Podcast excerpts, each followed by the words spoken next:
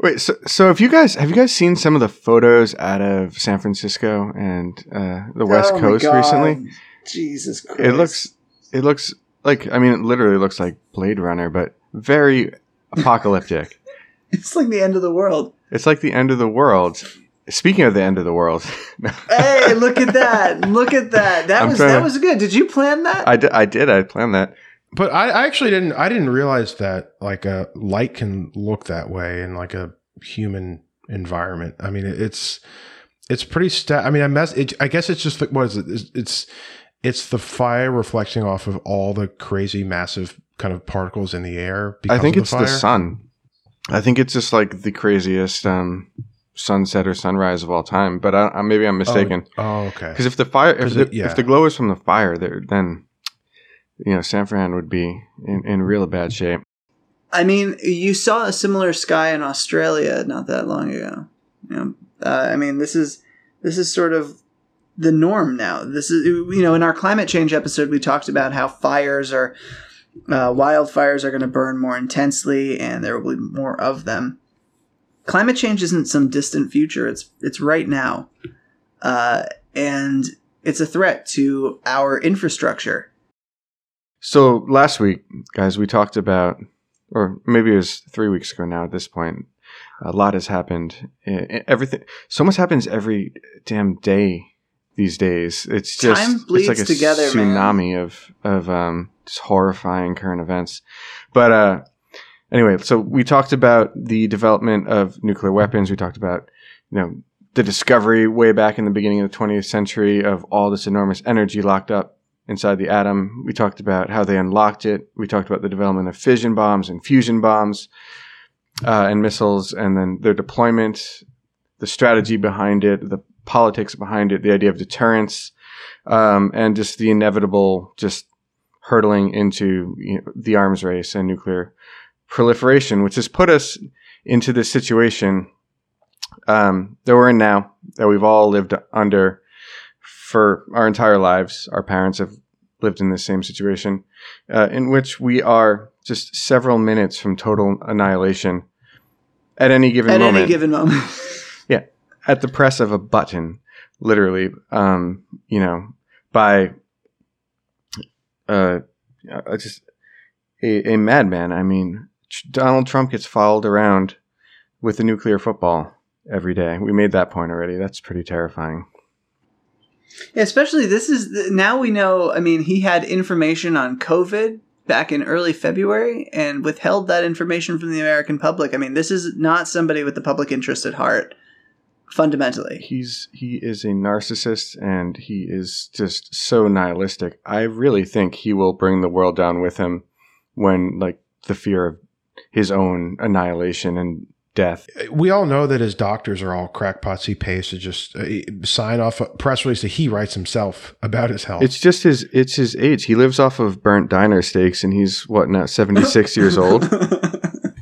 Yeah, he's he's he's a pretty hefty man as well. I mean, he's not he's not maintaining himself very well, put it that way. But to to to kind of go on that a little bit, like I, I do think that um, Trump will be one of those sort of um, you know Egyptian leaders or whoever who insisted that like all 400 of his like servants like go and die in the in his like tomb with him when when he goes to the afterworld or whatever. I mean, he can have Kushner. Well, sure. I mean, the whole family should obviously all participate in in the the you know f- the uh, the ritual that they're going to perform. Yeah, well, it'll it'll either be some form of um, immortality at the expense of the world, or he'll just bring the world down with him. Thousands of blood boys. Which, yeah, like Jesus.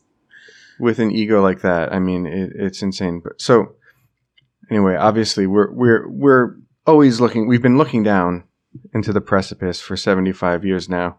So let's talk about a few times we came really, really, really, really close to going over and just offing the entire species. Does that sound good to you guys? I mean, yeah, that seems to be human existence, right? Just what I need after a really chill ass week. Hello and welcome to another episode of Gilded Age, the podcast where we discuss how and why we're fucked. As always, I'm Walker Bragman. I'm Alex Koch. And I'm Mark Colangelo. And on today's episode, we're going to be talking about nuclear weapons and how we are constantly just on the brink of total annihilation. So stick around.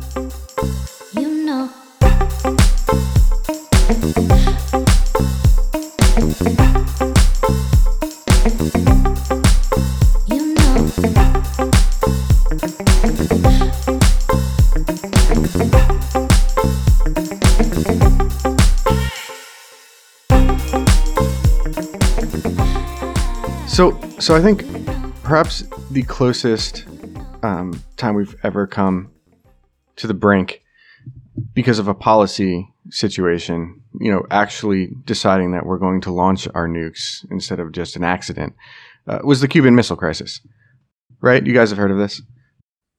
Uh, once or twice. Once or twice. Maybe. I Um, remember learning about it in school, and I was just like, "Holy shit!" This That took place happened. in that was in Venezuela, right? Venezuela. Yeah, it's uh, Cuba, Venezuela. It's the capital of go. Venezuela. I, you know, I, I thought I knew. I, th- I thought I knew everything there was to know about this, um, but when you get into the details, it's really, really fascinating and horrifying. So, uh, it's the early '60s. America's a bit paranoid about the spread of communism, just a little bit, right? And Just uh, a little, Latin America, um, as we talked about in our episode on speech and yes. money. So, uh, so a Latin American country like Cuba, uh, allying itself with the Soviets, this is unacceptable for us. It's a violation of the Monroe Doctrine, for one, um, which states that we have dominion over the Western Hemisphere. So, Fidel Castro being 90 miles off the coast of Florida, that's a problem for us when the Soviet Union is trying to um, trying to influence affairs there, and their people are quite happy about the idea of communism and the idea of this guy Fidel Castro. So there are many attempts to oust this guy Fidel Castro, right? Most notably the Bay of Pigs. So we trained, we financed, and we directed these Cuban exiles to invade Cuba and overthrow Castro. Uh, and it achieved success initially, right? There, we overwhelmed the local militia, but we kind of gave up on it. The plan always required air support. So when word of the invasion got out to the world, JFK, who was the president at the time, he got some he got cold feet and he decided to withhold any air support and the invaders just got crushed because we abandoned them and uh, they were surrounded Well, by they also Castro. they also didn't have a ton of uh, local support. No, they didn't. They were relying on Uncle Sam coming in with our big jets and just clearing the way for them. And as soon as they got onto the beach, we were like, uh, "Nope, sorry guys, we don't know you," Uh, because because word started to get out about this, and uh, popular opinion on the on the global stage uh, kind of soured on it, and JFK was thought it'd be best to just abandon them. Um, Wow. So like he literally like these are like sort of like inf- infantry people, just like he's stranded on the beach. We we trained them. They were Cuban exiles. We trained them. We armed them. Uh, we put them into the. You know, we launched the invasion from the Bay of Pigs, uh, literally storming the beachfront. And uh, once they got onto the island and overwhelmed the nearest town, took hold of that. Uh, JFK was, you know, decided, nah. but as exi- exiles, I assume they were U.S. residents, if not citizens, by that point, right? Uh, I, I, I don't I don't know the answer to that, but I wouldn't be surprised if it was I mean, a it doesn't really matter. It's still kind of screwed up either way. Yeah. But, um, So, just- so this was it was a massive policy failure for the U.S. Uh, because these people were just surrounded by Castro. They were publicly interviewed uh, and said you know all this terrible stuff about the U.S. and then thrown in prison. And Castro just looked like a damn hero to the Cuban people because their country was being invaded, right? And he stopped it. He he he uh, he just stuck it to the U.S., the most you know powerful country in the world, and saved his people. I wonder why he wanted nuclear weapons. right? So a little foreshadowing there. So America was not very happy with about this. JFK was not very happy about this. The CIA especially was not very happy about this, and there were a ton of other attempts at this point to get rid of Castro through more nefarious plots. So this is like this is like peak CIA right now. Um, so uh, let me I'll, I'll list some of the schemes that they came up with to get rid of Castro, just to give you an idea of how crazy spy shit was back then, right? So some of the s- schemes that the CIA came up with to undermine his, his credibility with the people were dosing him with LSD before he made a speech. That was a real thing. They sprayed down the office and all these surfaces with LSD, but it didn't. It didn't work for some reason. They they wanted him to go crazy and just what they wanted to do is break the br- break the people's respect for him because that's what they're most afraid of and have him I mean, that's kind of awesome. they, they laced his cigars with other compounds like LSD or other dissociative drugs that would cause disorientation and confusion. But It's our goal to, to discredit him or create the most enlightened leader on the planet? I know, man, man, we would, it could be like a global Cuba right now. Uh, the, uh, we also put thallium salts in his boots so that his beard would fall out. Um, How does that work? apparently there is some power in his beard, uh, with his people. I don't know. That, it didn't work out though. Um, But uh, how does putting a kind of salt in one's boot affect? It's it's some it's some kind of toxin that makes your hair fall out. They it just makes all your hair fall out. they uh yeah they put it they put it in his boots when he left his boots. So you got to remember, there's like CIA people on the ground in Cuba or CIA associated people actually trying to pull all this stuff off. So it is very much like James Bond esque. Um, and uh, I mean, scarier things. They they planned uh, full on false flag attacks against the U.S. to uh, justify an invasion.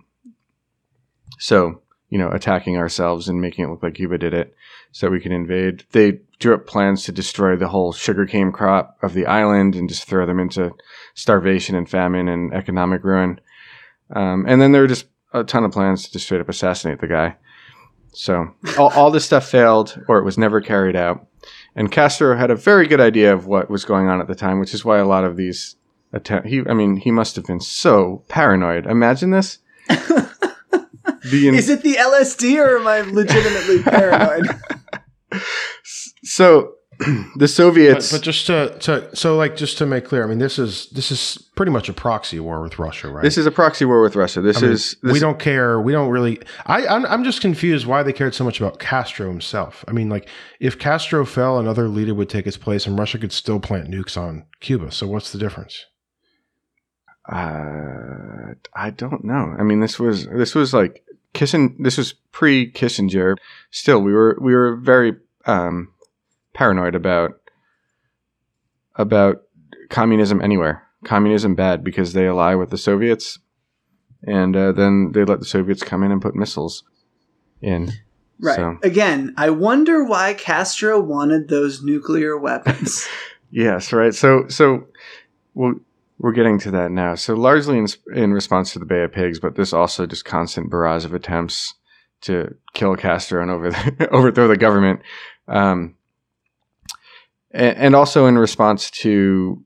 So keep in mind, we we the U.S. had already put nuclear weapons in a country analogous to Cuba. They put them in in Turkey which was quite close to the Soviet Union, and and we put we put uh, intermediate range. They're called Jupiter class missiles there, um, and they had been they'd lived. The Soviet Union had lived with those for I think a couple years at this point. So with all that in mind, the Soviets decided to intervene in Cuba, and they moved to install their own nuclear missiles on the island to deter the U.S. from doing what all the shit it had just been doing, It's trying to kill Castro, trying to overthrow the government. They figure, like you said, Walker, if there are nukes, you know, a country with nukes tends to get invaded less by the U.S. It's it's kind of kind of a rule at this point. right. We, I mean, look, if you, yeah, if you if you're a nuclear power, you are less likely to be uh, fucked with. And if you are not, you are you are subject to get regime changed. And so this was this was still a, a pretty gutsy move by the Soviets. And uh, another thing driving this whole um, decision was that Khrushchev didn't really respect Kennedy. He viewed Kennedy as a weak little college boy. Um, and he this view of him was cemented during the Berlin crisis uh, in 1961, um, in which the Berlin Wall was erected, and it was, and Kennedy was largely seen as having backed down and just letting that happen. So, I mean, here's a quote from Khrushchev, right? I know for certain Kennedy doesn't have a strong background, nor, generally speaking, does he have the courage to stand up to a serious challenge. So, Ken- so Khrushchev thought Kennedy's going to make a fuss, and then he's just going to relent, and he's going to let the nuclear missiles stay in Cuba, and the Soviet Union has just advanced another chess piece in this crazy Cold War. And Castro, for his part, right, he didn't want to look like a Soviet puppet. I mean, Castro is no one's puppet, but he was convinced that uh, he needed to do something We're- because we're, gonna come we're gonna come out of this podcast people with people thinking that we love Castro. I, I, I don't know how to feel about Castro, um, to be honest, but um, I've heard good things and I've heard a lot of very bad things. I've heard some good things about you. I've heard some not such great things about you. Uh, What can you bring to this position? I mean, like he turned into a dictator. That's pretty awful. But I'm Yeah. just- you know, it's like you can't really discount. I mean, people just want to take one side, and it's like, look, I mean, the guy was like tar, you know, targeted for his entire life by a sort of this, uh, you know, greedy anti-communist dominant nation. Um, but he also ended up, you know, shitting on his own people uh, in many times. So you know, but it's- it's- teaching them to read, hundred percent literacy. yeah, I mean that's that's the worst thing ever that he taught them how to read. Yeah, I mean, come on, imagine that. No, I mean it is it is like painted. That's worth a couple hit pieces in, in the Atlantic for sure. Oh, for sure. If you praise that, if you praise the that that liter- the Cuba's literacy, heaven help Edward, you. I, Edward Isaac Dovere is right there with pen and paper. oh my god, go. he is just salivating. But it must be like it must be really crushing now that there's only two Democrats left in the presidential race. One of whom is vice presidential candidate, and neither of them are you know big uh, Russia stands or Castro stands. I mean, what, I wonder how he spends his days. You know, Karen Bass got they, he got Karen Bass out of there real quick, and after that, it was like, oh, You know, I just I I I don't know. I, I'm probably waiting for the next scoop, the next little bit of relevance. Eh, please, sir, can I be a little relevant today? oh, I'm sure he's got a nice steady flow of propaganda from the Democrats. no problem. He's one of the most despicable journalists in the country, and he doesn't even work for a right wing publication. Like it's so funny. He's so he's such a dishonest journalist. It's amazing. so speaking of dishonesty and propaganda, the uh, the Soviets I love your decided. segues. oh, thank you. I'm. I'm I'm working on. I'm just I was just hanging out there for for 20 seconds looking for a, a note to chime back in on. the Soviets launched what they called Operation Anadyr. And I'm probably pronouncing that wrong, but Anadyr, interestingly, is a river that flows into the Bering Sea. It's nowhere near Cuba. Um, even though this whole operation, uh, Operation Anadyr, was about Cuba, and the name reflects the secrecy and the misdirection uh, of the of this whole operation and how the Russians operated in general. I thought this was really interesting. Um, they operate under a doctrine and, and still do, uh, I'm sure, uh, of warfighting called mash, mashkirovka, right? Which translates to disguise. Um, and it's, it's a style of, of warfighting that prioritizes denial and deception and misdirection and, and subterfuge. And it's been the MO of the Russians since the early 20th century.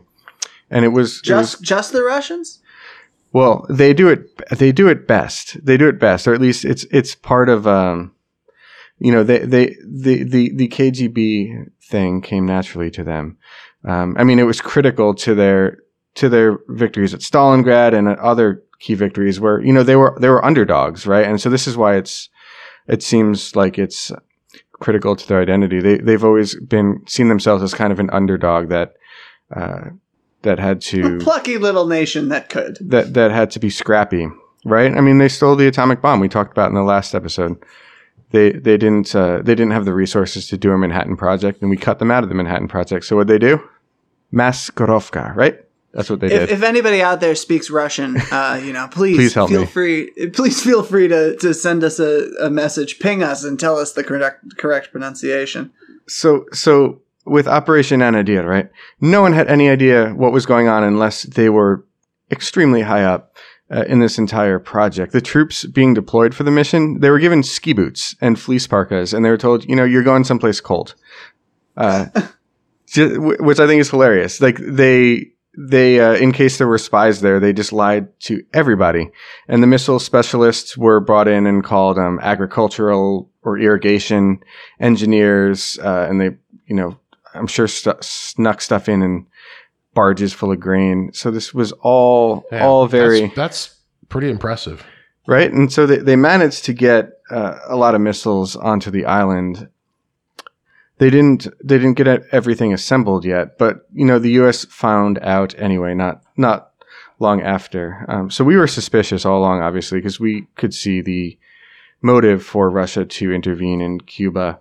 Uh, and all these suspicions were confirmed when a, a U 2 spy plane captured images of Soviet R 12 missiles. And the date was October 14th, 1962. And this really kicked off the Cuban Missile Crisis. So the president was briefed, and an executive committee consisting of the National Security Council plus uh, a handful of other key advisors convened to come up with a response. And they came up with six responses, right? One, do nothing. This doesn't really change the game because there are ICBMs pointed at us anyway. Our vulnerability to missiles is nothing new, and and heck, we have them in Turkey pointed at. We have similar missiles in Turkey pointed at the Russians, so no big deal. Two, diplomacy. Uh, the third option, uh, offer Castro a secret choice of splitting with the Russians or being invaded. F- the fourth choice, just full on invasion. The fifth choice, airstrike. Um, without a full on invasion, and the sixth choice was a naval blockade. So, what, which of those options do you think the military brass and the National Security Council were pushing for, guys? Well, I'm No, going to go ahead. diplomacy, Uh, obviously. Definitely diplomacy, hands down, or do nothing. You would think so, but no. Or- or maybe- But no. you would think so. These war, these these war, these bloodthirsty monsters. You would think that they would go for the for the di- diplomatic option. Surprisingly enough, go ahead and guys, say- Yeah, I'm going to go ahead and say airstrike was definitely they, the they table. broke from their long tradition of of just peaceful, peace. thought out approaches to uh, to world power, and they they all agreed that a full scale invasion of Cuba was the only reasonable way to respond, right? So, in in, conversations with JFK, who again was at the helm at this point, which JFK secretly recorded. No one knew he was recording these things, and they, they didn't come out till I think at least a decade later. I think maybe even more than that. You can hear JFK basically being goaded into war, uh, including by his own brother Robert Kennedy. Um, they're just stoking the fire of you need to go in, you know, balls to the wall, and invade and and just get get these these filthy Soviets off that island, and uh, and we can install democracy there, right? Freedom. Yeah, Um, thankfully, but they don't have oil reserves. I know it was weird, uh, weird times back then. Thankfully, Kennedy didn't listen though. Um, and I say thankfully because I, I told you we were going to talk about some close calls here. Un- completely unbeknownst to us at the time, um, in addition to the medium range missiles that were still not operational on the island, Russia had p- put in a bunch of tactical nuclear weapons, right? Which are much smaller. And by smaller, I mean like roughly the size of the Hiroshima bomb. Um, and these things are just, these things are just loaded and ready to go. They can be fired from artillery shells. Uh, and they, their goal was to create what they called a nuclear umbrella to invent any, uh, to prevent any U.S. naval intervention. So had Kennedy listened to his advisors and actually Right. Gone ahead with and invaded Cuba, they would have they would have nuked our ships on the beachfront.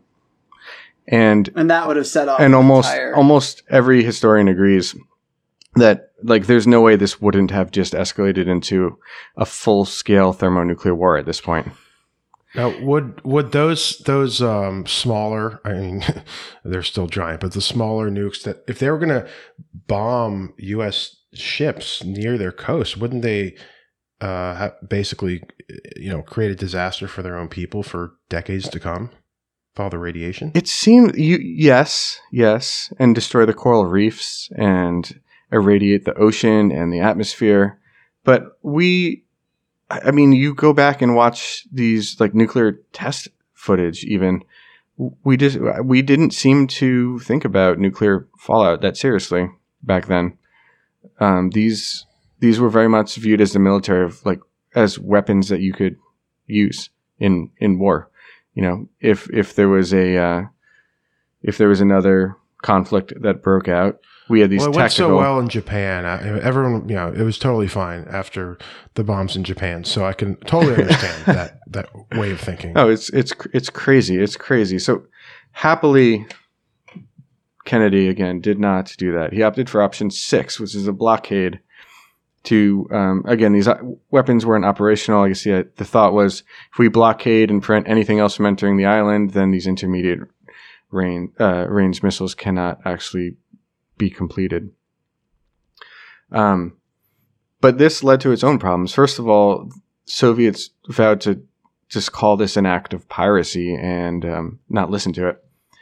Uh, but also, there were little skirmishes going on between U.S. Navy ships and the Soviet ships that were there. So another close call uh, in the same period, just days later. At, at one point, a U.S. Uh, destroyer was dropping what they call test depth charges, which are just small depth charges, I guess, the size of a hand grenade, as a warning to a Soviet sub.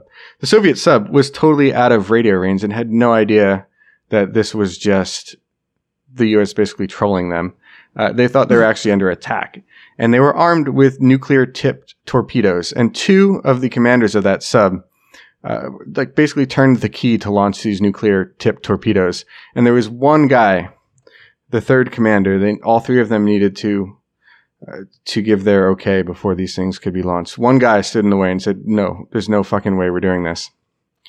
And that's kind of a, that's kind of a theme now. We, I mean, we talked about Stanislav Petrov. Stanislav Petrov We've talked about Kennedy. It, it it it has come down to a single person. to a single person in so many instances, and it's so terrifying. I mean, I can't imagine how many other timelines the world is just a nuclear wasteland in because we've gotten lucky. Like, imagine if the, if they were MAGA chuds. I mean, that thing would have been launched Yeah. immediately. yeah, who in this administration would have the restraint? So like, I honestly can't think of anybody. So, so this this next one is perhaps the closest we came during that period to all out nuclear war. Um, a U.S. spy plane was shot down by a surface-to-air missile over Cuba. Uh, the pilot Rudolf Anderson, he was killed, and we knew it had to be the Soviets because only Soviet missiles were capable of shooting this spy plane down. The Cubans, the guerrilla fighters, and the Cuban militia, Castro's forces didn't didn't have this weaponry. So we thought the Soviets just shot down one of our planes and killed one of our military people. I mean, that is not a Cold War anymore. That's that is a hot war. Uh, that's a full-on war, and uh, the the Joint Chiefs of Staff in that committee that uh, oh, sorry, the National Security Council and the committee had agreed if if one of our planes gets shot down, we're not even meeting again. Like we're fucking we're we're invading. Like that's it. This is this is war now. It's on. Again, Kennedy uh, stepped in and said, uh, you know, this this we don't this must have been an accident. Like the Soviets wouldn't be this stupid. And it turns out, so so so no invasion. Ho- hold it. We're not going to war. Let's let's let's give them let's give them a little more time. If they shoot down another one of our planes, then we'll be totally clear on their intentions. Uh, and it was only later revealed that the decision had been made by a rogue commander who fell um, under the command of Raul Castro against the orders from Moscow. So Moscow didn't actually want to shoot down U.S. planes because they knew exactly what they that w- would have meant and what it almost did mean. And fortunately, Kennedy had the restraint. I mean, imagine that they they were they were they agreed. All of all of his people agreed. The military brass agreed. One of our planes gets shot down. Like that's it. It's go time. And he he stepped in and he stopped it. And I mean, thank God that he did. Yeah, I mean, but before we go off and and start and you know just singing Kennedy's praises, the Bay of Pigs did start this. No, no, I don't, I don't mean to. I don't mean to sing Kennedy's praises, but in learning about this, I uh, it it it becomes clear that just his his, his restraint and his, his unwillingness to take that next step over the brink on many many um, At many steps. moments this, yeah. throughout this whole thing just just prevented it from from going over the the edge. I mean, you talk to historians and you talk to um, people people in policy who were in the government during during this time, and they'll tell you like at at the time they thought it was like a 50-50 shot that this ended in nuclear war, but knowing everything that came to light in you know t- the 10 to 20 years that ensued they now they now give it much better than a 50-50 chance. Like we we got lucky that that we were able to just hold off until this thing simmered down because it was very close. Well, the, the obvious moral of the story is that hiring a militia to overthrow a foreign government is a really great idea. And I'm glad that we've continued that strong tradition up to this present day. what could ever go wrong right. Khrushchev was losing control of the communications out of his own government, and the Soviets were starting to look like jerks on the global stage because of this thing. So he was he was very anxious to, as he put it, un- untie this knot before Armageddon, um, and so he put forward a back channel deal, right, uh, in which if the U.S. removed those weapons from the, the intermediate range nukes from Turkey, and it's rumored that they were in Italy, but uh, no one is quite sure on that. It's I'm sure still classified. Then they would pull everything out of Cuba, and Kennedy again against the the urging of his advisors decided to take take the deal. He called it quote a pretty good play, but but uh, what's interesting is that that was not the story that was told to the American people. No no one realized that there was an, a diplomatic side. Everyone viewed Kennedy as just having stared down Khrushchev, and the lesson was: you do not back down, you do not do diplomacy, you do not. We just we just need to just be bigger and badder and scarier to the Soviets. And it wasn't it wasn't until years later I didn't realize that that uh, the the whole the back channel deal came out. People didn't people didn't know that we were the public didn't know that we were taking our missiles out of Turkey, and that it was basically a, a quid pro quo. So bad lesson to be learned because it's not exactly what happened. And and so today, where does this leave us? Right. So so those those were um, that was one of the most tense and uh, that's probably the closest we came to nuclear annihilation because of a, military or diplomatic decision. But we've arguably come a lot closer on many occasions just because of sheer accidents uh, and screw ups and false alarms. I mean, we started this whole series off with the story of Stanislav Petrov, who single handedly probably saved the world. And there are a few uh, characters in the Cuban Missile Crisis story who, as we said, arguably saved the world. I mean, it often it's so scary how often it comes down to one person. But let's just quickly talk about a few of the more harrowing events. Right. So we dropped a hydrogen bomb on ourselves. Uh, we dropped it in North Carolina in 1961 on the 23rd of January 1961. This B-52 Stratofortress was carrying two 4 megaton Mark 39 hydrogen bombs. So each of those is 260 times more powerful than the bomb we dropped on Hiroshima, and it got a fuel leak over North Carolina. And it was ordered to return to base. Before it could get there, though, it, the fuel leak got a lot worse. The plane started shaking violently. Everyone had to abandon the aircraft, and it just broke up. And the two bombs were were essentially dropped. Um, one of them collided with the ground, and the plutonium core shot out of the front of the bomb. It shot out. It it, it shot out of the plane armed, uh, partially armed. Sorry. It crashed into the ground. The plutonium core shot down hundred feet into the ground. It's estimated, and because of the groundwater and all the issues when getting to it, it's still there. We never even got it, and I, I'm I, they're regularly testing the groundwater now to make sure that it's not irradiated. Oh So that is God. It's it's still there. The Air Force had to 60 years, man. I- I've been there. I'm Goldsboro, North Carolina. I grew Yeah. up hour and a half away from there. it's it's so it's so frightening and so the air force bought you know a few acres around the site where it crashed into the ground and they're just uh, waiting to see what happens um, God, That's Still, to this day, to this day, waiting to see what happens. That's just Yeah. pathetic. Like, can you not? I what is it? What is it? Is is just like uh, we created this monster of a bomb that like you can't go near, or they just haven't like tried to get it out? Uh, they they dug they dug down they to get I think the the larger parts of the bomb were left about 20 25 feet below the surface. It was just like this dense core shot out like a bullet straight into the muddy water and and because of the because of how wet the soil was like it just kept flooding and I don't know they they thought it would be better to leave it there. Instead of touch it, You'll have something you'll have to it. email the Air Force and ask them. I'm going to write to the manager of the Air Force. Yeah, excuse me. I want to talk to a manager. I'm, I'm not happy. That's that's not very good customer service. yeah, guys. I really, mean, really. Uh, Sixty years of, of a deadly catastrophic bomb underneath your feet. Like, come on. Oh, it's it's just it's just the nuclear core. I bet you the land is real cheap. Oh yeah. I mean, I think millennials can maybe afford a home there.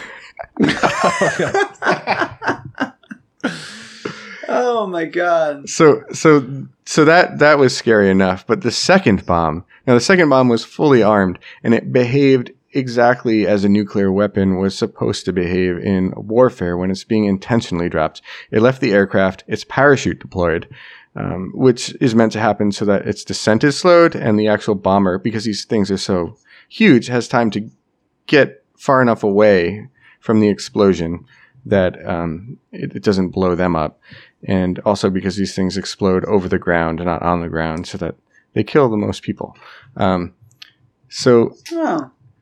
so when that bomb, so that bomb parachuted to Earth, it got stuck in a tree, and and uh, I mean, I just imagine the guys who bailed out and then just saw this nuclear bomb floating down on a parachute, like fully armed. So they they the bomb disposal unit found this bomb on a tree, and three of the four switches had been fully armed. It was there was one simple mechanical switch that had not closed, like like a light switch that prevented the current from getting through, um, and prevented a four megaton nuclear explosion in Goldsboro, North Carolina, which it would have surely killed hundreds of thousands of people. Uh, I mean, I don't know how populated Goldsboro is, but um, and and it would have spewed fallout all the way up the eastern seaboard, um, as far north as New York City, and it would have rendered just a large swath of the country uninhabitable. One little one little switch, one little light switch. God, just this is. Uh, we The just live in the errors. dumbest fucking. like we're, we're just our society is just so horribly fucked up and dumb. like, can you believe that shit? Like, there shouldn't be a system where you can just you can make a little error and you can you can like just d- pollute a whole side of the country No, for we- decades. Ch- chimps. We were chimps with machine guns. We still are. Um, I mean, uh, and another another example. I won't get into as much detail, but two planes collided over the course uh, off the coast of Georgia, uh, and a another Mark 15 nuclear bomb fell out of the B 52 and uh, it landed in Wassaw Sound um, off the coast of Georgia. And we never found it. We looked, we looked, we looked. There's still a Mark 15 nuclear bomb down there somewhere. What? Oh my god. And it was, it was, I mean, likely fully intact and uh, operational. It was just, it fell out of the damn plane over the sound and, and, uh, We can't find it. Oh, God. whoops. Oh my god! Well, note to self: yeah, don't go, don't go trying to Don't to go swimming in, a, in Wassaw Sound. Um, Holy Yeah. shit. There, there have been there have been incidents where we accidentally loaded war games onto the NORAD computers, and the the radar technicians and the commanders didn't know that these were war games and actually thought we were under attack. Oh. They loaded they, these these these you know fake training games were just accidentally put into the machines, and whoops, there's uh, thousands of nuclear wep- uh, missiles heading towards us. Um, So, have there been any fairly recent close calls that you're aware of? um, not no not not that I'm aware of. But it is it is worth noting, Alex, that in in 2016, CNN uh, reported uh, these photograph or, or put put up these photographs from our nuclear facilities that just show them in complete disrepair.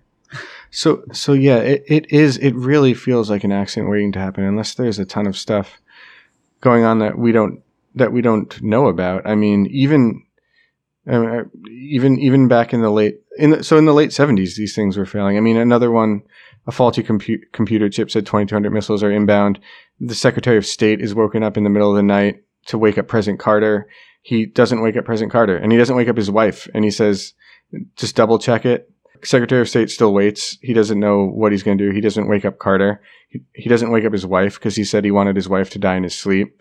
Like we thought we were going to be annihilated, and then it wasn't until ten minutes later that they're like, "Whoops, faulty computer chip." And those those same systems are still online. That was in the late seventies. They were fucking up.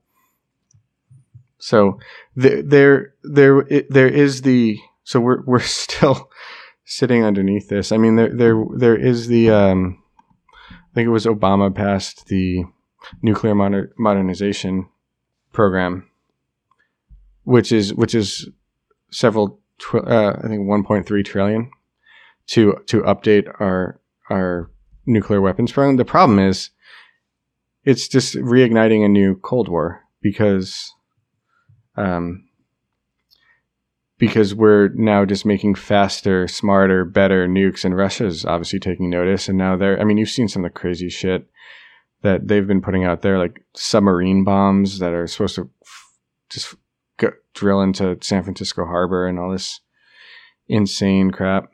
Um, so we're we are very we're very close to just spiraling. We never were free of the danger, but we're very close again to just spiraling into this escalation. Something that I've always been surpri- uh, kind of surprised about is that the sort of lack of urgency around North Korea. I mean, you know, there's a little bit back and forth like Trump going over there and buttering up Kim. Um, he really, I mean, he really admires Kim because he's a brutal dictator, a murderous dictator, and that's that's kind of what Trump wants to be. But I mean, the politics aside, I mean, like it just doesn't seem like there's that much urgency around I it. just I just don't think that there's any good solutions.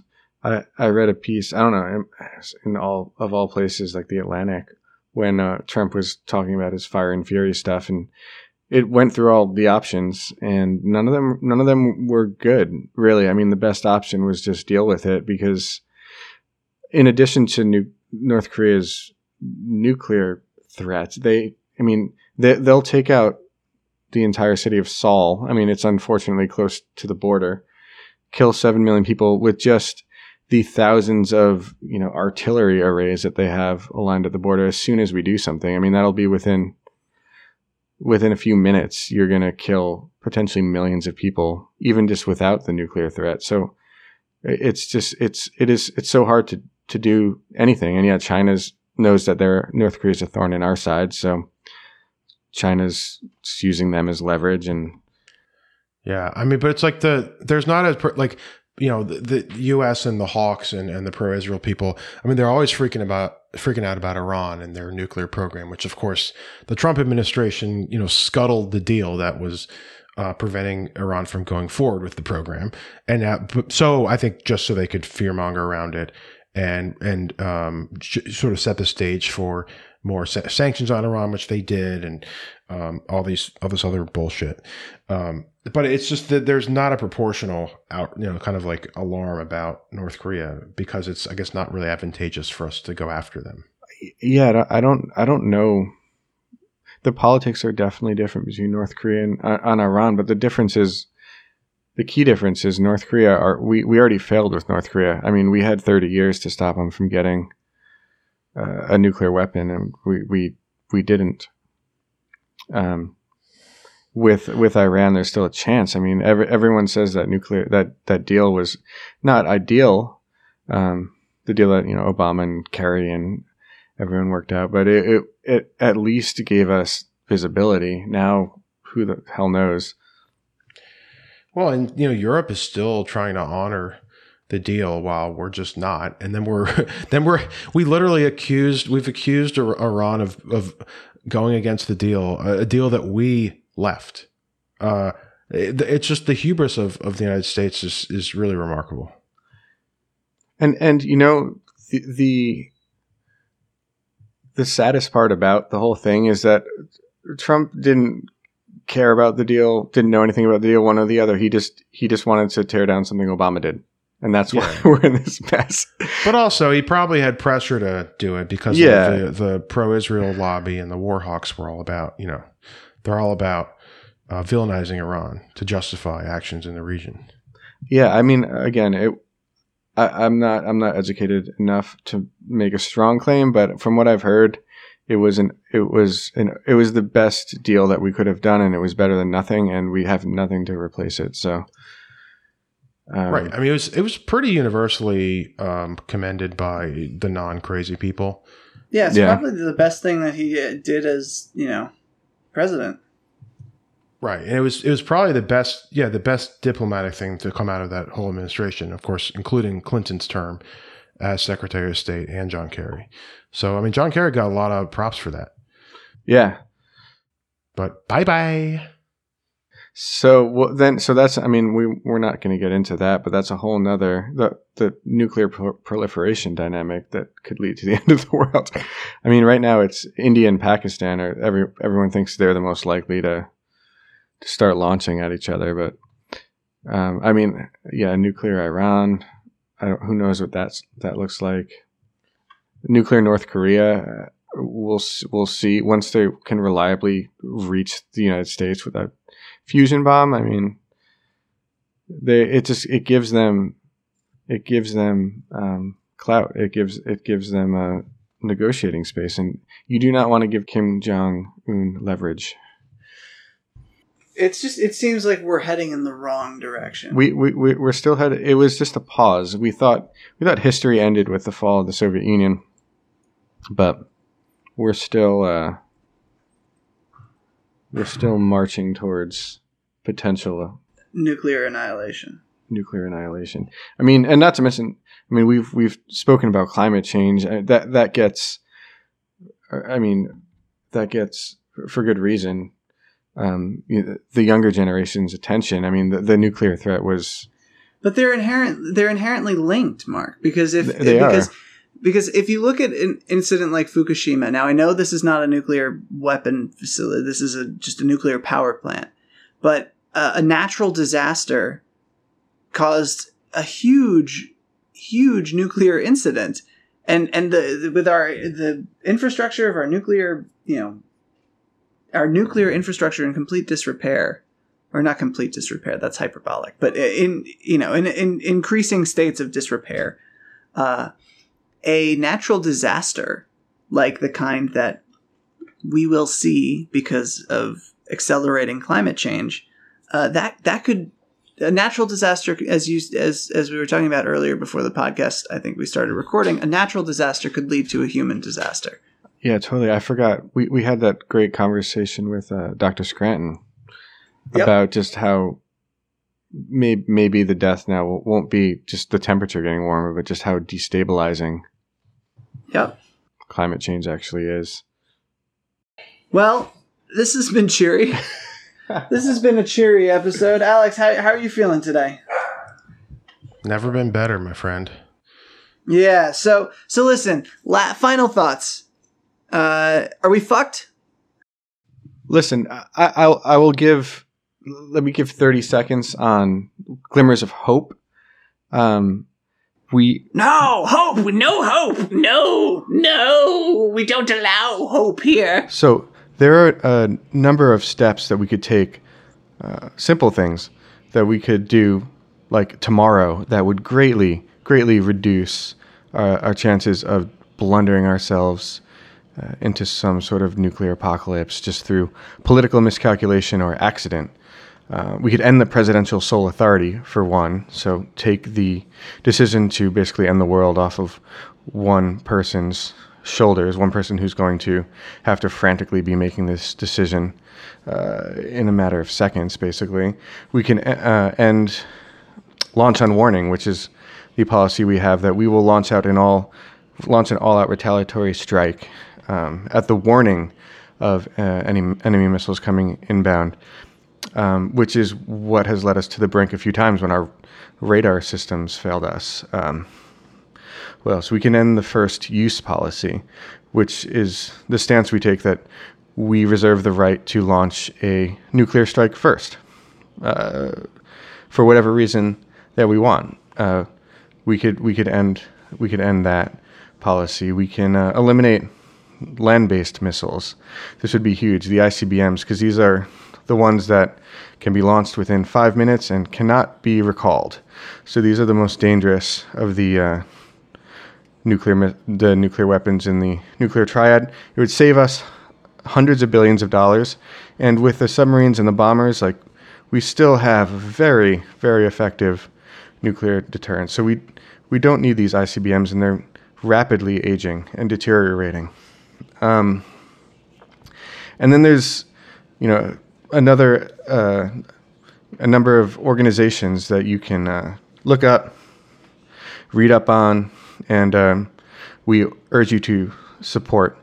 So, uh, the Nuclear Threat Initiative is one of them, the Bulletin of Atomic Scientists, the Plowshare Fund, uh, and there's uh, a lot more. So, do some Googling, do some reading, um, and just be vocal about pushing to, you know, pushing towards a world where we can eventually eliminate these nuclear weapons altogether.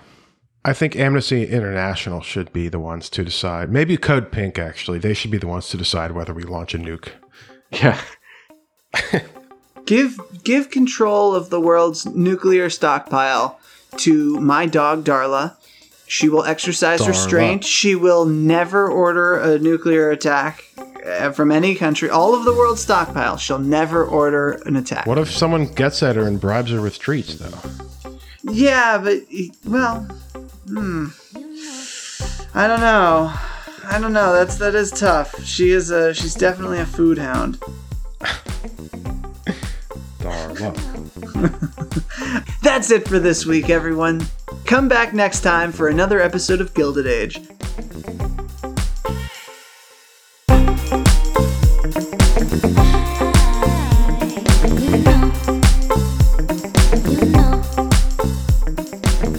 Audio editing by Alex Koch. Original theme music by Direwolf. Published by Opt Out News.